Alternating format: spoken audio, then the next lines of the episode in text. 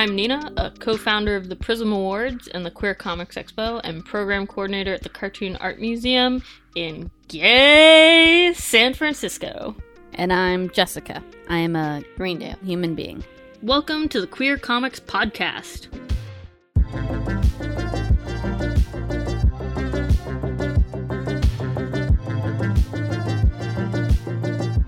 Today we're talking about Jessica's bread and butter frustration.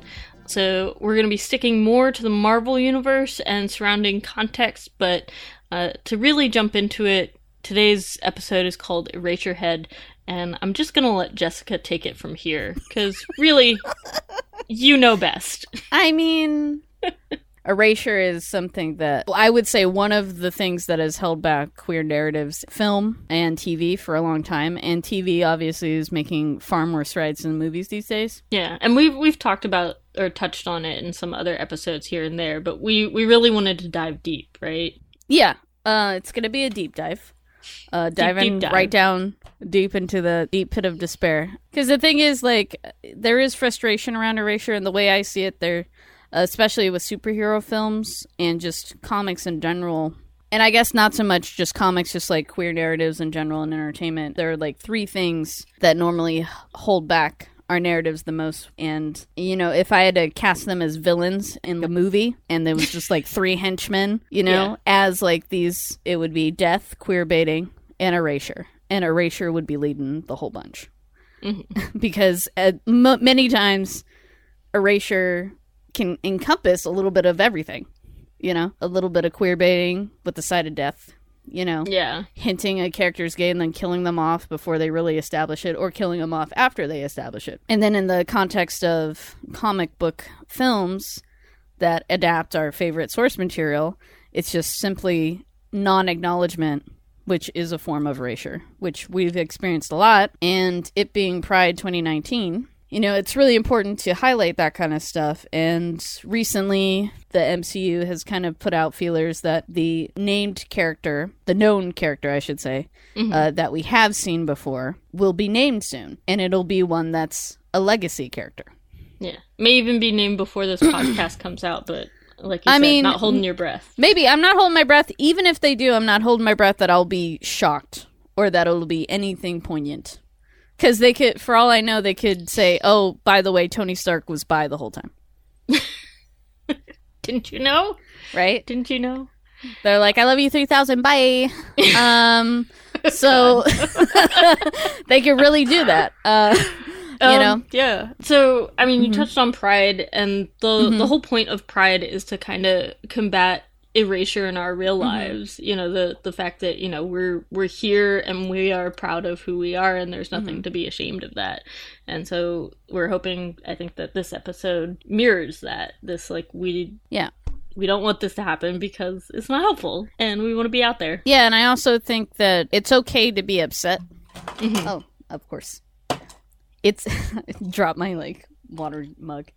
Uh, of course. did you put your It's cord as in I'm some saying- guacamole No, I actually didn't see it as I was waving my hands um, to myself alone in my room, uh, saying I'm not angry, knocking things over. But uh, uh, I think we're allowed to be a little upset that Mr. Manhattan's dick made it on to the big screen before a queer character in the title role of their own movie. You know, especially when you put it in the context of like a lot of people still hold true to the stigma that queer content isn't like family friendly mm-hmm. or like good for mainstream.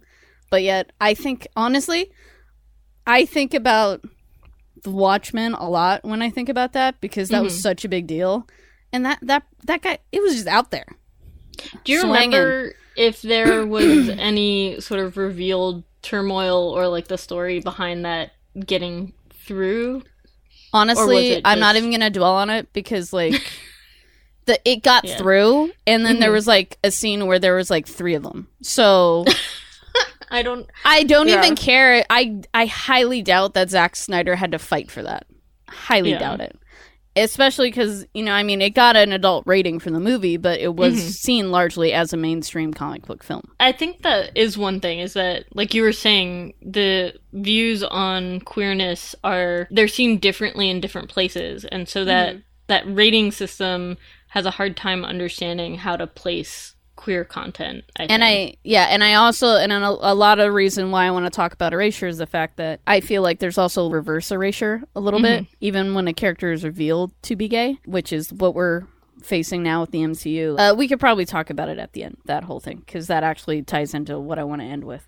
But okay. you know, for me, I think it really kicked off. Uh, there's two particular incident incidents that I want to talk about, and like that happened in the last three or four years. Mhm. For me in the MCU, it started obviously with Tessa Thompson playing Valkyrie in Thor Ragnarok. Yeah. I mean, damn. Like, how would you not? How do you not get that? Yeah. I so I mean it's an interesting story because back in October 21st of 2017 when a fan reached out to her on Twitter and said Valkyrie in the comics is I love that they say is a is a big old lesbian. a big old lesbian. So I doubt she would give your opinion, Opinion any, any thought. thought, Oh yeah. yeah. And then Tessa Thompson's like she's bi and yes, she cares very little about what men think of her. What a joy to play. So that's the kind of person I want playing a queer character on film because Tessa Thompson herself is identifies as queer. So that that's a kind of allyship I love.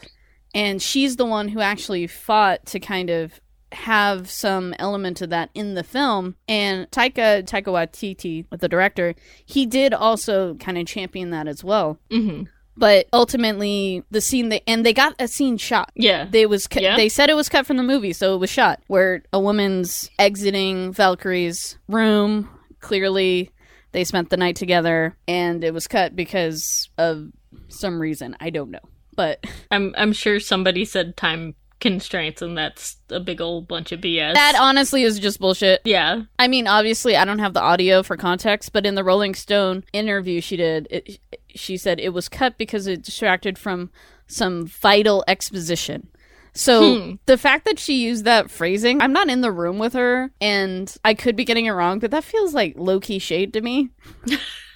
Because I'm like vital exposition in Thor Ragnarok. You you mean a woman exiting Valkyrie's room would distract from what the sex spaceship they steal from Jeff Goldblum?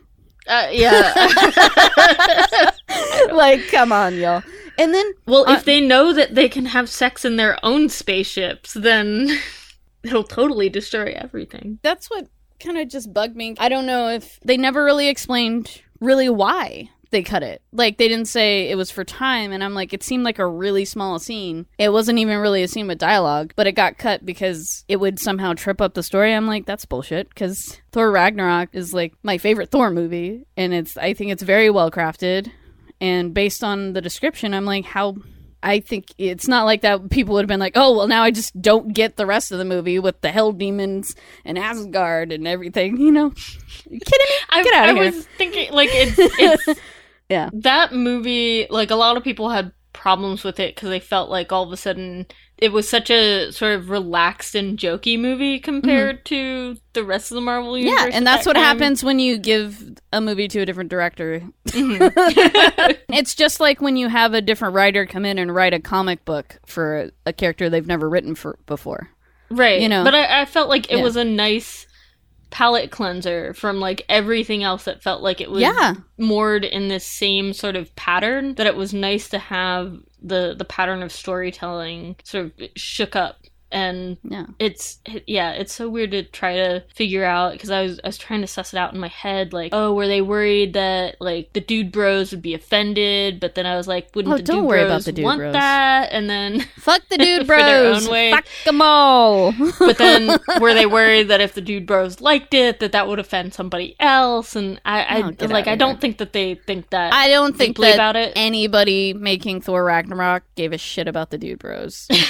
That's what I think, and I will steadfast It's, it's funny I don't think I feel honestly. like I don't. I don't. really catered to a lot Yeah. of dude bros. I mean, maybe, but I don't think that Taika was out there being like, "Oh my god, will dude bros like this? Oh my god, am I gonna like anger? Is everybody on 8chan gonna hate me? Oh my god!" And the cool thing about when she talks about it is she specifically references Annabelle Riggs from the comic. hmm who like there's like some there's like a kiss and some flirtation there Yeah, I, I remember Yeah. getting that uh, comic, that like collection from Defenders, Mhm. and I was like, I'm so excited. There's lesbians in this. There's le- where where are they? Where are they? Where, uh, Mm-hmm. Yeah, oh, yeah. there's a Yeah, like a small smidgen of lesbianism, and then and then like it, it's almost like it didn't happen when it's not Yeah. in that moment. Exactly. It's a small moment, but the fact Mhm. that an actor playing the character was like, I want this from the source material in my character. Hmm In my character's canon. Like that's actually awesome of her to do that. Right. You know, one, she's doing the research and two, she's advocating for representation and trying to work it into the movie with the director and they got very close to being in the movie. And on top of that, another thing that I would like to cite is the fact that it, yeah, it was cut from the movie. It was not included in the deleted scenes, which I find really Hmm. odd because there's a scene in the deleted scenes where they're looking at like videos of Jeff Goldblum's character and he's like basically making out with a tentacle monster.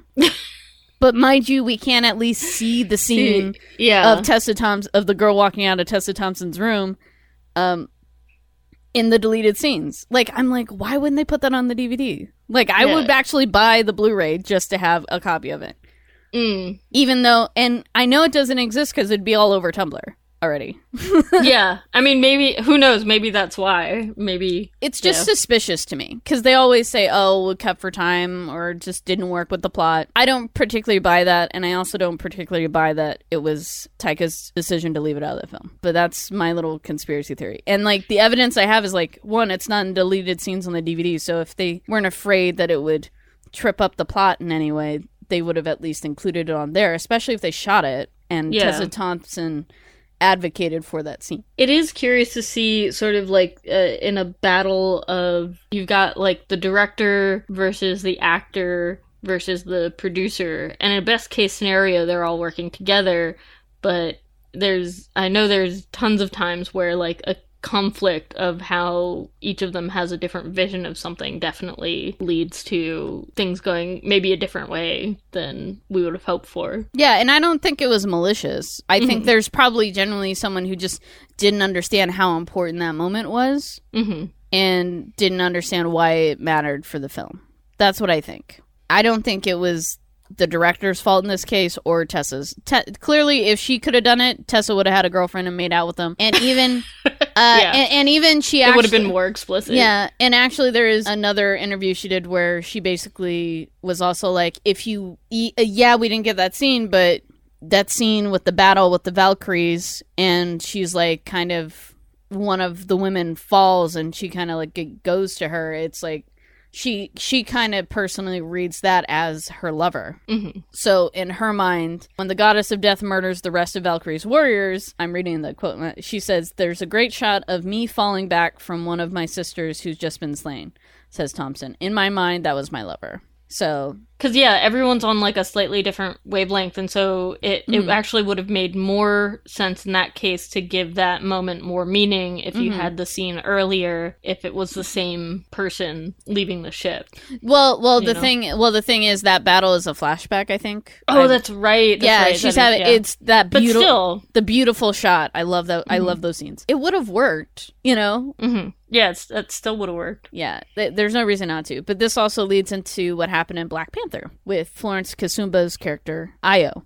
So I know we talked a lot about how they were kind of squishing characters together in a weird way because obviously you can't have the same massive cast that you can have in a comic although you know even endgame was Well, I mean, yeah, I get that, and I think that's Mhm. why we didn't see a character called Aneka in in Black Panther, and we might not. There's a very real chance they might not have that character because it was suspected by a lot of bloggers I follow that uh, Okoye was meant to kind of fill that role with Ayo, Mm. uh, and they did give Okoye like you know a relationship with a guy in Black Panther, which kind of showed the disparity between like her her duty to Wakanda, and I think it was a good juxtaposition in that case. Like I understand why they did it, and I also understand that you know they can't work in everything from the comics into these movies. Like I'm not naive to that.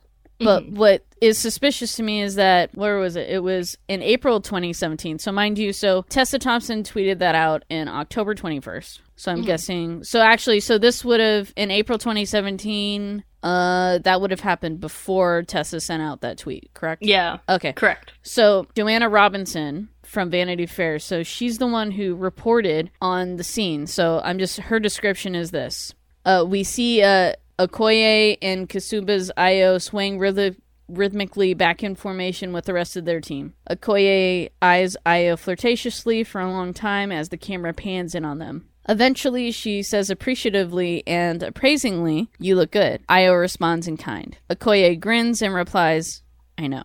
So that's what she reported on. That, that, then- that was the scene that got cut. That's the scene that Yeah. got that was cut. supposed to reference World of Wakanda, right?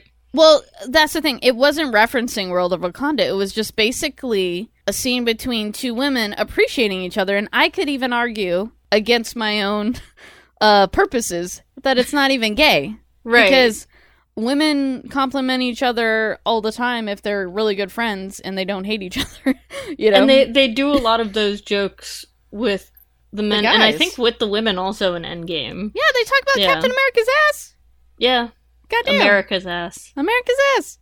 Anyway, but but yeah, so so and mind you, it was a rough cut, right? But Right. so but so she reported on this as a positive. Mhm. And many other people picked it up and were like, "Oh my god, there's a gay moment in Black Panther. Oh my god, it's so great." Blah blah blah.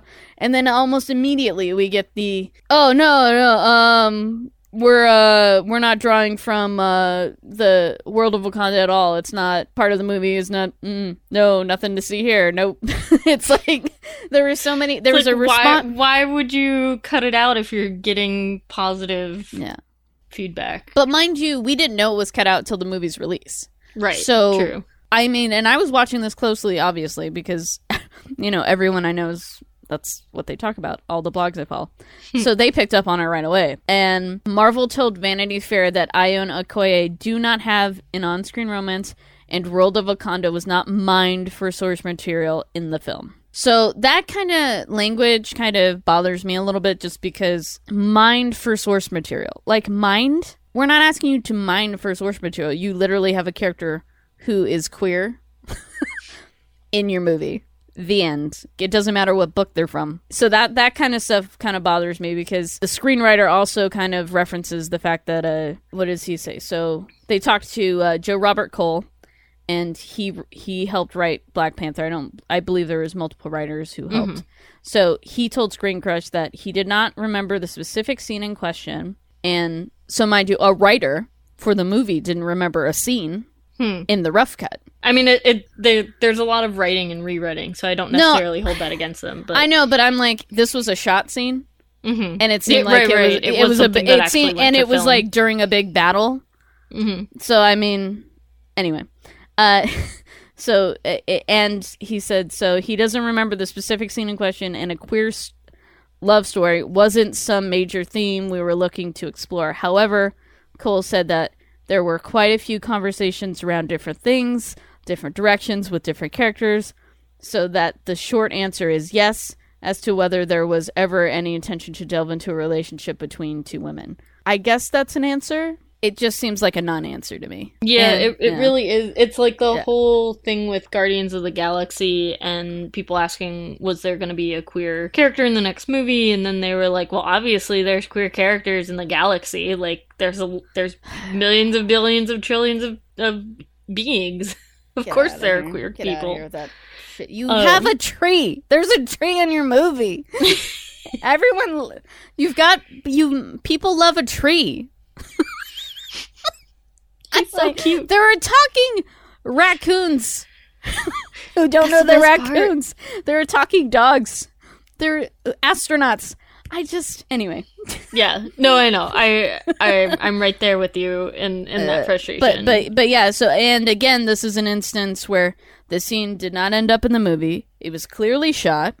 It was clearly you know part of one of the high budget shots because it was clear they were amidst a battle, so there was multiple people in the scene with them. So it's actually even more high profile than the Valkyrie scene. But again, it's cut from the movie, and there's it's not on the the deleted scene reel. I mean, and that I was like, and the actor does defend it. Her take was, I personally think people have no idea what or who T'Challa is, who are the Wakandans, what is Wakanda, what is where is Wakanda, what is their culture. There are so many important things that had to be told in these two hours. So the focus was on what is so important for T'Challa, what happens after last movie that we saw, and that was Captain America: Civil War. So, and that's the actress who plays hmm Ayo saying that. So I mean, Okay. I understand that point, but again, it kind of leans into the fact that uh, that scene would have disrupted the whole film. In both cases, I don't believe that's the fact. I actually think it would have been nice to see Okoye interact a little bit more with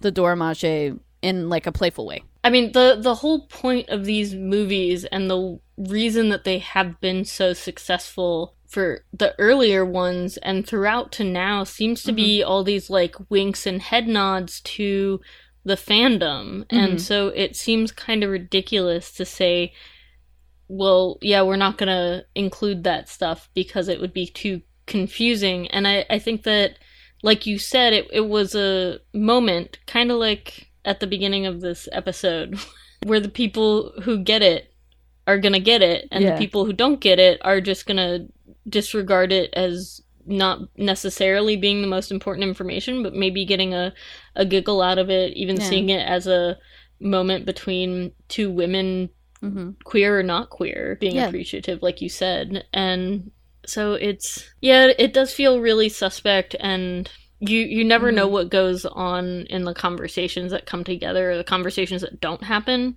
hmm as the movie's coming together but it just seems like it seems like such weird decisions to make the cuts there Mhm. which then feel to the community like we're specifically being cut out so that that way we don't you know be our queerness doesn't impede on the clarity of the the narrative. And it just yeah it, and it don't feel oftentimes, yeah, and oftentimes it's done with good intentions, but they don't realize that it has a huge impact because we're basically wandering around the desert waiting for a drop of water, and we think we've got it, and then it just goes away, and we're still wandering the desert of Who will- who representation. bring the stone command- Ten Commandments down from the mountaintop, well, as long bringing as the it's queers hey, to movies. it's going to be Gillian Anderson, but that's a story for another day.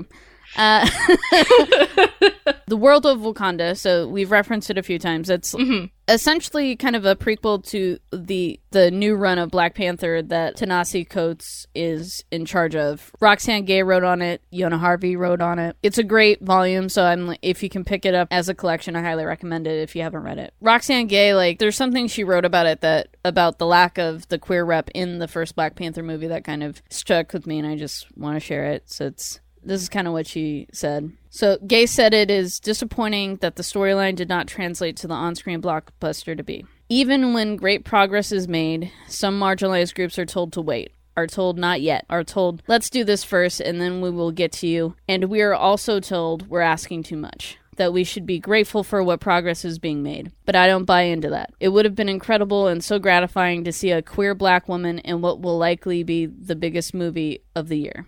Alas, not yet. And that kind of sticks with me because I Yeah. completely agree. And these are two instances where they had two chances for not just to have what could have been considered the first queer moment in the MCU, but it could have been a superhero and it Mhm. could have been a black woman.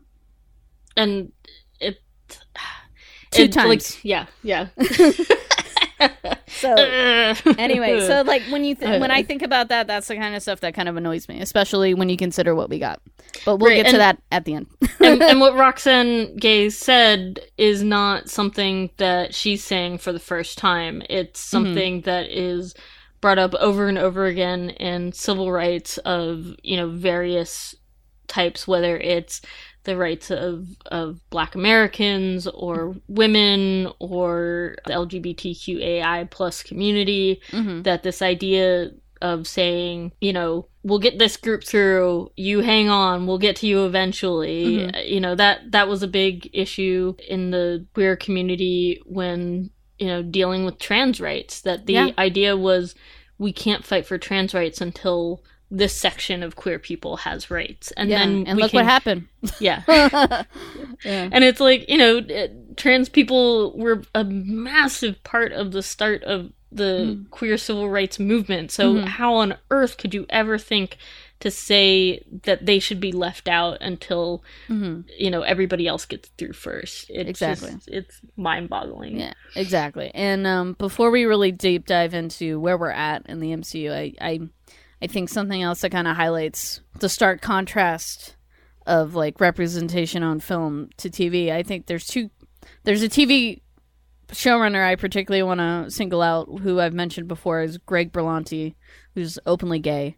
And he's been in TV for a while. So, for those who don't know, because we Mhm. are, you know, in this uh, Mhm. first season dealing a lot with television when we Yeah. are trying to get to being mostly a, a comics podcast. So, Yeah. so what is a showrunner? What do they do? they they basically kind of shepherd a show in all of its forms you know writing they form the narrative obviously there are writers who work on a show producers who work on a show directors so they kind of handle all juggling all of that making sure it works cohesively the right directors are hire, hired writers and usually have the say on what happens on the show itself so like the big decisions that craft the narrative and For comics, it's kind of like the editor of a comic book. Exactly.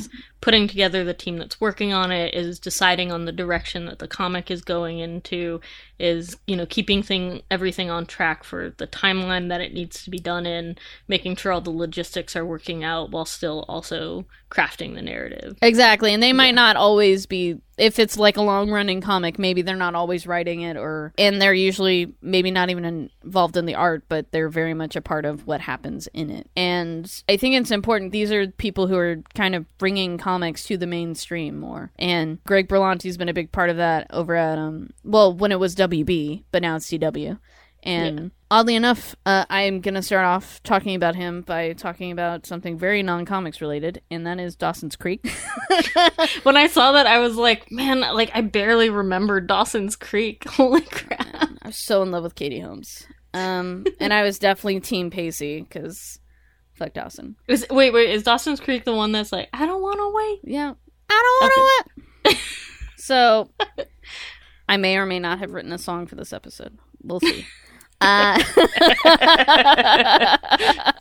we'll get to it. Okay. So something that we forget is that these showrunners don't just pop appear out of nowhere. He's had his hand in you know the arrow the flash and now he's legends of tomorrow he's kind of he had a hand in getting uh, nicole maines cast in supergirl obviously there are a lot of people working behind the scenes to do this but you know his name gets thrown out there a lot so he's kind of like the face of it or uh, the name that gets attached to it most of the time. But he's also like really a champion for it. And he's he's talked about how early in his career like even gay people who he worked with who were like decisions makers on things he worked on didn't want to cast gay characters in straight roles You, mean know? gay gay actors? gay actors yeah. gay actors in straight roles you know like it's almost like it would stigmatize the straight character you know or something it was it, Or, or they'd be so like, I can tell that they're gay, so how will anybody else be able to read you as a yeah straight character? which is so what, something? yeah. which is so bullshit because then Yeah. you just look at what matt bomer did on a white collar you know i didn't know he was gay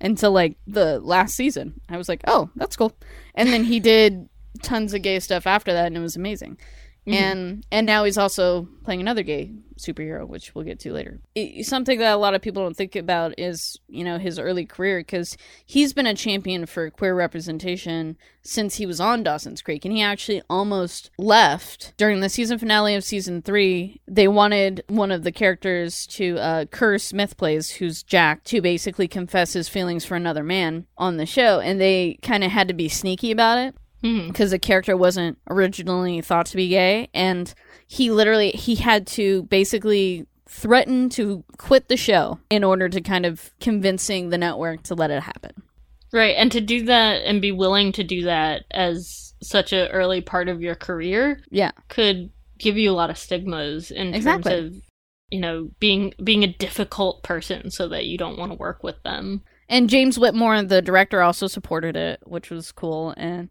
so did the the creator kevin williamson did as well. And i think it was just had they not supported it it might not have happened. Because as the creator and the director they could have easily been like no it's not worth the trouble. Right. but they push for it. And that was huge. And it actually goes by really fast but it, it actually it happens. It's big moment on television for them and on a big show. And then uh, he comes out to his father. It's just it's so cool. And that kind of is where greg berlanti's origins are from. Like he's always wanted to do stuff that promotes the queer community on television and the fact that he took that risk early in his career really says a lot. And now you know we have all these you know more I we have so many gay characters on superhero shows now. It's it's amazing, and I love it. And the juxtaposition here is that like with the Russo brothers and Kevin Feige or whatever or Who, Feige who, or who are the Russo brothers? in the context of the MCU, I'm just gonna say the Russo brothers. They got the big deal. That's all I'm gonna say. They Okay. they're in charge of the MCU along with Okay. Kevin Feige. I think I think that's enough context for you know what we're talking about today. what says the most about them or about all of the production of the MCU is like I love what Marvel is doing with their universe. Their cinematic universe is far more cohesive than DC. Like that's mm-hmm. just hands down. So I love overall what's been happening in the last decade. And for all the things that you can complain about, there's far more things that I love about everything. But in juxtaposition to what someone like Greg Berlanti's been doing, the first queer moment they created in their film that they are claiming and that they're like being like, "Oh, look, it's the first openly gay character." They cast one of uh, Joe, I believe it was Joe Russo, hmm or the character didn't even have a name. His it was Grieving Man, Right. and he was at a support group, and that was it. And it was at the beginning of Endgame, and that's what we got. So yeah. And so so it was just him grieving about I believe having lost his partner, if I remember it correctly. Is that yes, or yeah. And yeah, it was it was a very short moment and I yeah, it's like I, I remember I was sitting next to your wife Laura, and I remember Yeah. I actually had forgotten that they had promised there would be a queer character in Endgame, Mm-hmm. and I remember I'm sitting there eating my popcorn. It was the very first scene in the movie. right and also Yeah, Well, and and Yeah. Starlin was in the room too, which was supposed to be like the big thing about that scene was Who that was in the it was also uh Starlin, who is the writer for the whole comic book I didn't know. uh, that the movies were based off of. I haven't. Se- I've read so many articles about this, and that hasn't been mentioned once. And I think that actually is also a big deal. Like, why, why, why are we talking about this guy? Why not talk about that person? Well, I, yeah, I don't know. Like, it's it's interesting, and I am really curious. So, Jim Jim Starlin, the name of the guy that I'm referring to, by Did the you way, say Star Lim? Starlin, Starlin. T A R L I N. So Jim Starlin, he worked on Silver Surfer Mhm. for a while. He also worked on Warlock, is like his character Oh, that he made, okay. and then he also wrote Infinity War. And it's weird because Endgame is more feels like it's more of the story of Infinity War than the Infinity War movie was. And so it it was very bizarre to me that Is they is Jim Starlin gay or no? no, not not as far as I Okay. know. I was And just so- wondering. I don't know. I Yeah. I'm not familiar. So okay. I don't um, believe so. And so I don't know Okay. if there was like a reason why he, they had him in that scene and why they decided to do the the queer representation in that scene and whether what he felt about it. Oh, I, can tell you what. I'm just gonna call them the Russo brothers. No, no, no, uh, not yeah, what no. Russo thought about it, but what Jim Starlin, Yeah. who wrote the comics, thought about there being their big like queer moment being the other guy in the I support group that he was in. I've read several articles about it, and I haven't heard that name come up once. And I think that's it's all been it's in part of the problem's been it's all been about the Russos and Right. about their big moment. Because this is what Joe had to say about playing that character. This is what direct quote: "Representation is really important." It was important to us as we did four of these films. We wanted a gay character somewhere in, in them. We felt it was important that one of us play him to ensure the integrity and show it is so important to the filmmakers that one of us is representing that. It is a perfect time because one of the things that is compelling about the Marvel Universe moving forward is the focus on diversity. it's hard because on one hand it feels like a bunch of bs hire a queer actor to play that part and show that you want to support both queer people in the real world and in fiction and on the other side i i don't i still don't buy that explanation in whole. In part i understand why they might have felt that was appropriate that a straight guy is not afraid to be a gay character on film um, which was definitely an issue in many parts. But then there are so many actors who have won so many awards for being straight people playing queer roles. Mhm. so i i don't know yeah I mean, like my main, BS. like, like I, I get it that like that he wanted to like stand up for the queer community or whatever, but to me, it's like I look at people like Greg Berlanti. It's like he would never cast himself in these shows that he's trying to get queer representation in, Right. Because he doesn't have to, because they've been busting their ass and doing it, and uh, many times they're hiring people who identify as queer, bisexual, or at least are vocal allies of the community. So then to like see this thing that was hyped up with their little comment where it's going to be a character you have seen before and a character you haven't seen before. So this is the character we haven't seen before. How long were they planning it? I think I'm just thrown off by the fact that they're like it had to be one of us, and I'm like it didn't. Um, And also, I like couldn't this- it be one of them and an actual queer Person. actor as Yeah. well, interacting in some way? there's so many missed opportunities in that moment. It's a great moment. I think it's important to touch on trauma, and obviously there'd be a lot of trauma in that situation. So I did appreciate that. But I remember when Laura was like, "That's the first openly queer character in Marvel." I remember I was like mid popcorn bite, and I was like, "Mm-hmm." yeah, I was like, "Go away, go away," with, with my hand. I was like, "Get out of here, get out of here." I'm surprised that inside your head you were just like, no. I was actually confused because in my head I was like, "Oh shit, that's it." That's what I thought in my head. As your wife's like, you, you know, Laura got excited, and I understand why she got excited, but slowly it kind of was like a slow motion, like "Oh no" kind of thing. Yeah, I mean, like- I mean, as we were watching it, I also didn't know like the background. I didn't realize that was one of the Russo brothers. I didn't. I didn't either. I didn't know it was one of the Russo brothers either until after. And then when I I would because I I was fine with that scene until I like found out it was one of them, and then heard what they had to say, and I'm like, oh, I guarantee on that that day on set there was a gay person they could have just plucked out of the crew and put it on, on there, or just somebody who's been working on the films for years alongside them who might be in a part of the production that might be able to do that role you know? Like baffles me that they didn't consider that. And that's the kind of difference that i'm talking about. And it's a stark contrast and also i think it also shows a lot of the difference between how straight creators think of queer characters and how queer creators do because greg berlanti's a gay man so he understands how important this representation is and I think that's why we're seeing so much of it on what he touches because he works with so many other queer producers and directors and writers on his shows and they're putting it into their work. And with these movies, it's like, yeah, they're great, they're spectacular.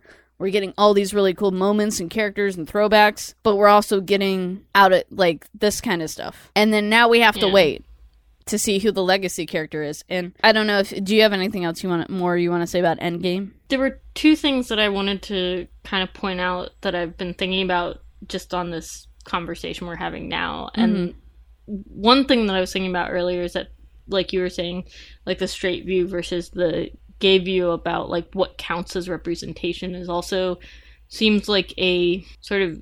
Uh, like the the straight view and not being part of the community so much, not getting the information of sort of how we are hoping that they will make a world that's more inclusive of us. And I remember in like high school, which was over a decade ago for me, that the idea was, you know, we wanted allyship.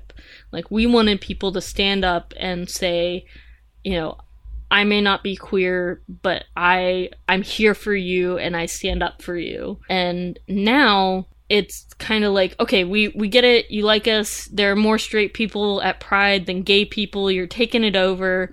Can could you just maybe like sit down and say like we're we'll be over here in the stands because we understand that queer representation and queer rights is not you know it's not our game to play. Like we need to learn how to be in the supportive role rather than stand up and fight for you it's like okay like we can we can handle the fight Mm-hmm. we appreciate your support which is what we wanted in the first place Mm-hmm. but now you're supporting us so much that you are pushing us out of our own representation. Mm-hmm. And, in And this case, quite literally. Yeah. Yeah, yeah, literally. It's not like martyrdom.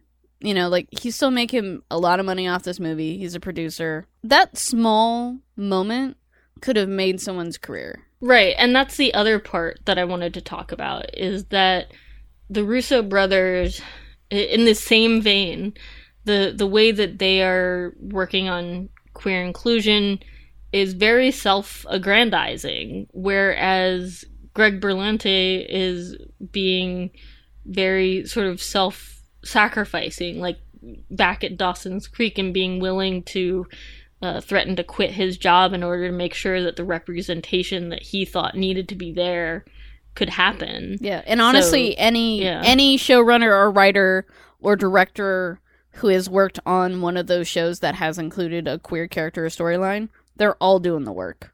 And I Mm-hmm. know we're singling out Greg, but I mean that's just a means for an example. Right, It's, right. Uh, but but yeah, we it- only have so much time, but And but it's like, hopefully I- we get to talk about more of them throughout Yeah. the course of the podcast. Yeah, and I don't want to say that like the Russo brothers are being self-aggrandizing or even that, you know, Kevin is, but it feels that way, especially with uh now leading into the whole they're going to announce a um a legacy character that oh, the characters it's like it's kind of like in those horror movies like, "Oh, he's been dead for 25 years." It's um uh it, they're all like, "Oh, well they've been gay the whole time." It's that's basically gay people. Ooh, baby.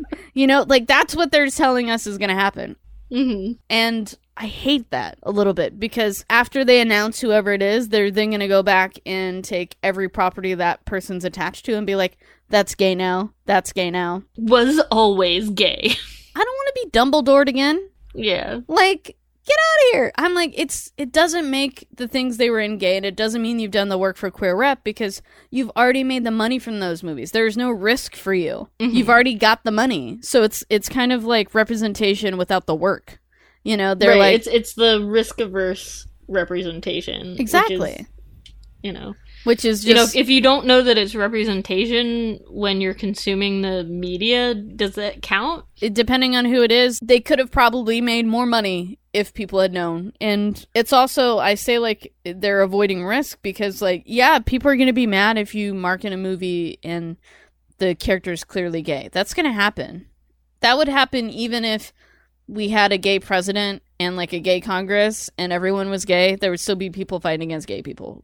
so this aversion people have to marketing things as gay in this when it's this high profile bothers me like that. And then also the whole oh that character was gay the whole time we're gonna confirm it. I'm like now we can kind of get into the speculation. Like who do we think it's gonna be? I don't know. My worst fear is that they're gonna announce it to be like valkyrie someone that yeah we know we got it Duh. uh, We- yeah, or Ayo or they're gonna be We like oh knew. Ayo yeah she's gay oh yeah we we fucking knew that already or or it's gonna be the shawarma guy serving them shawarma. They're like, remember him, the shawarma guy, serving them Legacy. shawarma? legacy character, right there. right there. He was gay the whole time. or you know, It- so, Like Yeah. it almost makes me think that there's some like clever like patting on the back of like you know how how during the queer movement like your your best friend would come out as gay to you and you'd be so surprised and you're like oh like oh my god you just turned gay and they were like no dude I turned I was gay the whole time or Korg, because Korg, which I didn't know before researching for this, is actually gay in the comics. You know, that's yeah, because I was confused at first that's the the rock guy yeah, that's that's the, guy. Thor yeah, Ragnarok yes, yeah, Yeah. the the guy that was always asking about Doug right yeah, that's the guy that uh, Taika plays. Mhm. So yeah, I didn't know he's gay. I mean, we have some hope in the MCU.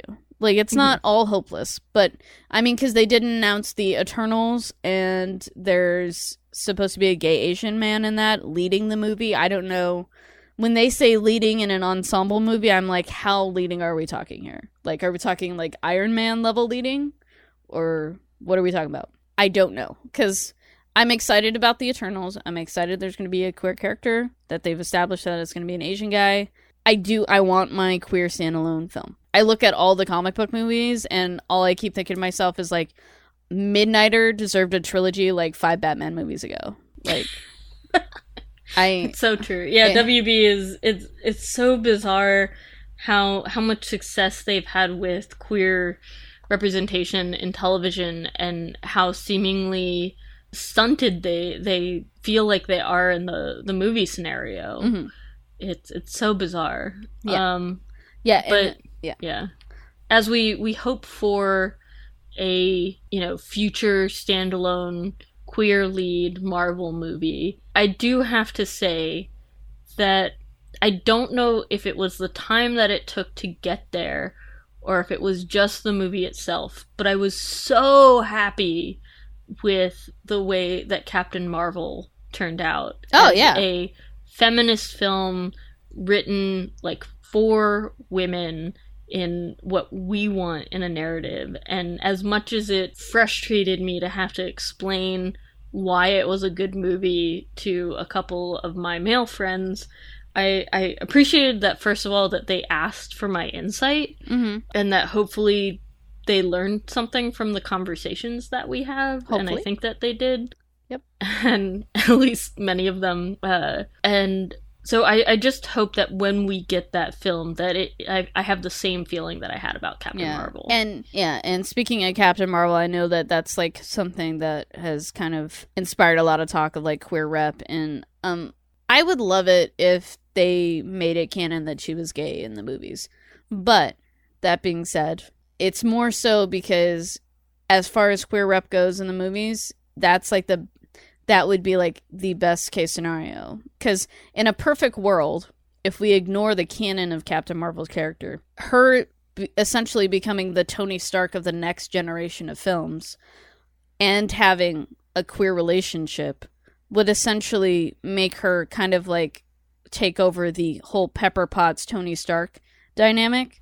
Hmm and that to me would be incredible especially being led by someone like Brie Larson. But I also would rather her not be gay because if they change the canon of a character like that who's to say that they won't change the canon of a queer character so that's so like that- erasing like making one character queer and erasing another character and that would be erasure. So Mhm. so it's like yes, that would be fucking phenomenal. But if that happened with Captain Marvel, and I could be wrong, they could be going that way. I don't know. And on another hand, if they change the canon of a character like that from the comic, who's to say they wouldn't straight wash Ayo eventually?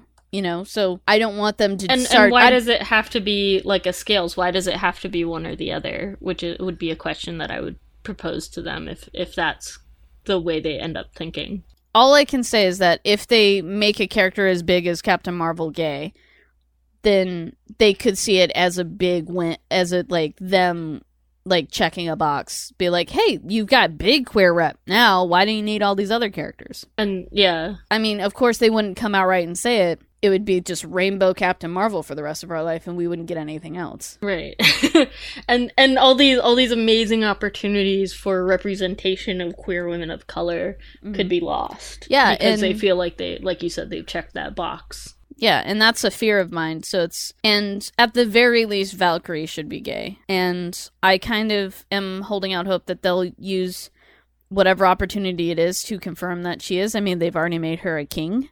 So I think that's the least they can do. Uh but who is the man in this relationship well i'm king so Yeah. obviously I know, obviously. and also it doesn't matter. It doesn't matter. Let it go. Mm. I still remember when my first girlfriend's mom asked that question. I hate Like, that so- question. But she she asked it very tongue in cheek just to get a rise out of uh, my girlfriend. I'm like, honestly, I kind of want to go up to a straight couple and ask that. like I'm like, come on, be like, who's the man in this relationship? Uh, uh, but two people can kind of appear masculine and be in a queer relationship, or vice versa. You know, like feminine. You know, there's total mixes. It's like not always the same thing. Like, and I think, uh, or or be a mixture of genders and not necessarily be one or the other. but realistically. If we're not, let's leave Captain Marvel out of it for a second.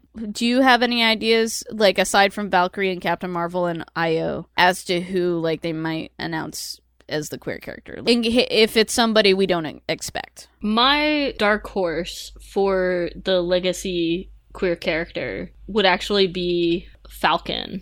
Mm. So Okay. Sam, Sam Wilson. Oh, okay. Uh, and because I don't think they have shown any sort of relationship stuff.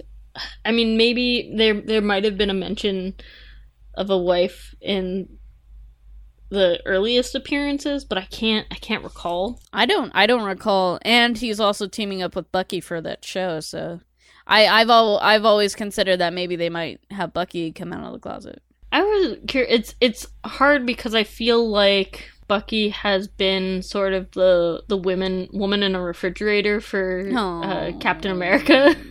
But he's alive. So if he's But he's alive. if he if it's a relationship instead of be like a romantic relationship instead of a friendship does that make it even more so of like a token swooning character that needs to be saved. Are you talking about people pairing him with Captain America? Yeah. Oh, uh, well, I think that's off the books now. I'm just talking Yeah. because going forward, it's Well, not not necessarily. Yeah. Yeah. I don't but know. but I get it. I know a lot of people ship them, uh, but I just think that going forward, as far as male characters go, I think, um, maybe they'll lean into uh, Loki being bisexual or Bucky being gay or Sam Wilson. I hadn't thought of, but that's a good one. That would be a good opportunity for them. I, I like the idea of Sam Wilson because we don't already have this idea of that character as a queer stereotype, Mm-hmm. whereas Loki definitely Mhm.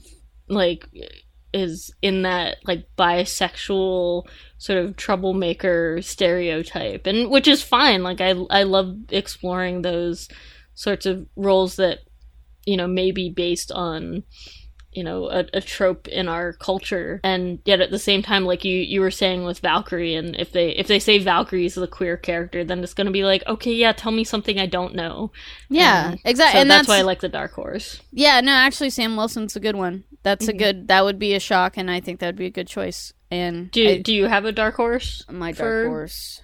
for your legacy, your queer legacy character. My dark horse was a shawarma guy. Oh yeah, that's. still- I do. I do. As annoying as that might be, I kind of love that. they just the next end credit scene is just the shawarma shop again, but it's got rainbow flags. um, I mean, it's like him and his partner giving loving exchanges as they're cleaning out the rubble in the shop. yeah. Um, Nebula. I don't know if that's a dark horse though, because like she's Uh. the the the troubled woman that has difficulty with relationships, but is also a very strong and empowered woman. Yeah. It's a, it's almost like a like sometimes it almost feels like a, a witch hunt. Like let's strong, find the strongest woman and I make honestly, her gay. I'm like brute Yes, I want Groot I want boyfriend. Groot to be Groot to or- find or a root. I want Groot to have no gender and to Yeah, ha- genderless. be in it with another Groot. I mean, technically, isn't Groot genderless? Everybody uses he pronouns. Yeah. I do like too. masculine pronouns. With That's my Groot, so- problem. That's our. So, um, we we've gendered Groot, we have but gendered has, Groot. have we really asked Groot no what no, their nobody knows how Groot gender identifies. is? Well, he is Yeah. Groot, or ah, they are Groot. God damn it. They are Groot. Uh, so I need to Get it change it. Maybe that's a good way to practice. Uh, okay. He is Groot. Nebula's still my dark horse because I kind of Okay. feel like they're never hinting at a relationship with her and anyone. So I'm like, if they gave her a romantic love interest, that would be the last thing I expected at this point. Well, and also just the whole Captain Marvel thing. Another thing that kind of bothers me about it is I'm fine with her not being gay, but so far since Captain Marvel's come out, she's been shipped with three different guys in the MCU without any actual on-screen interaction. That's First, it was Thor with that hammer scene. And then people started shipping her with War Machine, even though I can't remember a scene in the movie where they flirted. And then, and now there's a theory that she dated Star Lord. Why? I know. And like the Why thing, him? Why? well, because people are saying there was, because he makes a comment about a Kree girl almost killing him, and everyone's like, oh, what if that was Captain Marvel? And I'm like, shut up. but but the thing is like it's already happened with like three different guys like they're just Yeah. trying to set her up with guys and at this point i almost want her to be gay to shut them up but I just want her to n- never be with anyone ever. i'd be fine with that i would be so fine and her be with okay that. with that. I was like, if she could just show up and at the end of every movie and just Gandalf everybody, that's hmm. fine. Just that for the next twenty years of my life, um, because the world is melting and I don't have time. you don't want your lead singer to be off in a relationship. It it deals with it uh, screws with your fantasies. But then at the same time, if she is going to essentially take the role of Tony Stark going forward, it, I really did love Tony and Pepper together. So I'm like, ah, it's so torn. I'm like, if that's just a friendship, I'm fine with that. But but you think about all the relationships throughout the MCU that have cultivated over the years. It would be so great if one of them was two queer people. they kept hinting that they're going to reveal a gay legacy character, and Mhm. the same way we were saying with Roxane Gay's quote Mhm. is that we know that they mean gay or lesbian. Mhm. We're we're pretty certain that they're not including any other part of the queer community, and it would be a nice surprise if they were. Mm-hmm. I, I don't know if they're considering bisexuality in that in that realm as Fine, well. fine that- with it. I mean, but, it's but like to to have a, a trans character or someone who's asexual or Yeah.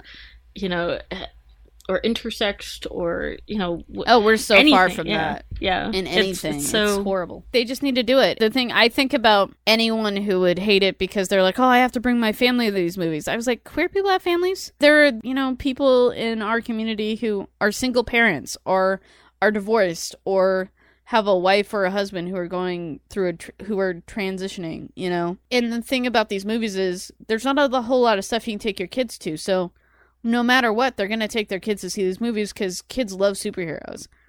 So like that's the thing is like queer people have kids and take them to see these movies too.